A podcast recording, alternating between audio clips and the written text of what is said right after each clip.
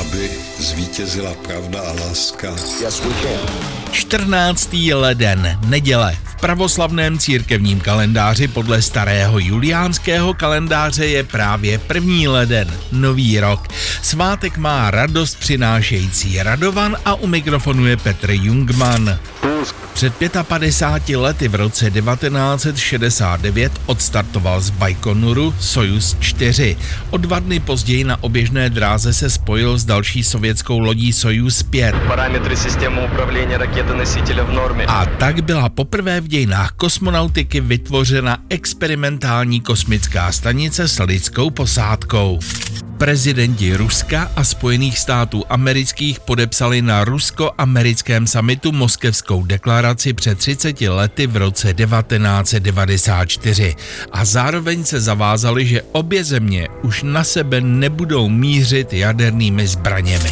Today we set a new course S vizemi na dobývání kosmu seznámil americký prezident svět před 20 lety v roce 2004. Is to return to the moon by 2020. George Bush oznámil záměr Spojených států vystavět na měsíci do roku 2020 vesmírnou základnu a vyslat člověka na Mars.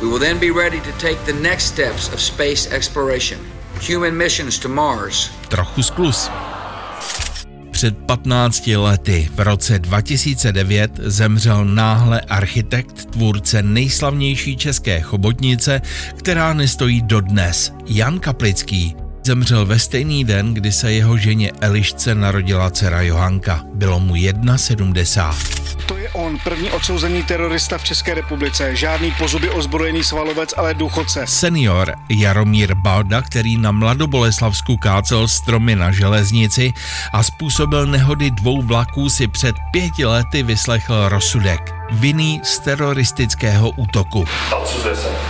Úhrnému trestu odnětí svobody v trvání 4 let. V prosinci 2020 byl Balda podmínečně propuštěn. Bubeník Nirvány a šéf a zpěvák skupiny Foo Fighters Dave Grohl má dnes 55. narozeniny. A já přeju krásnou neděli.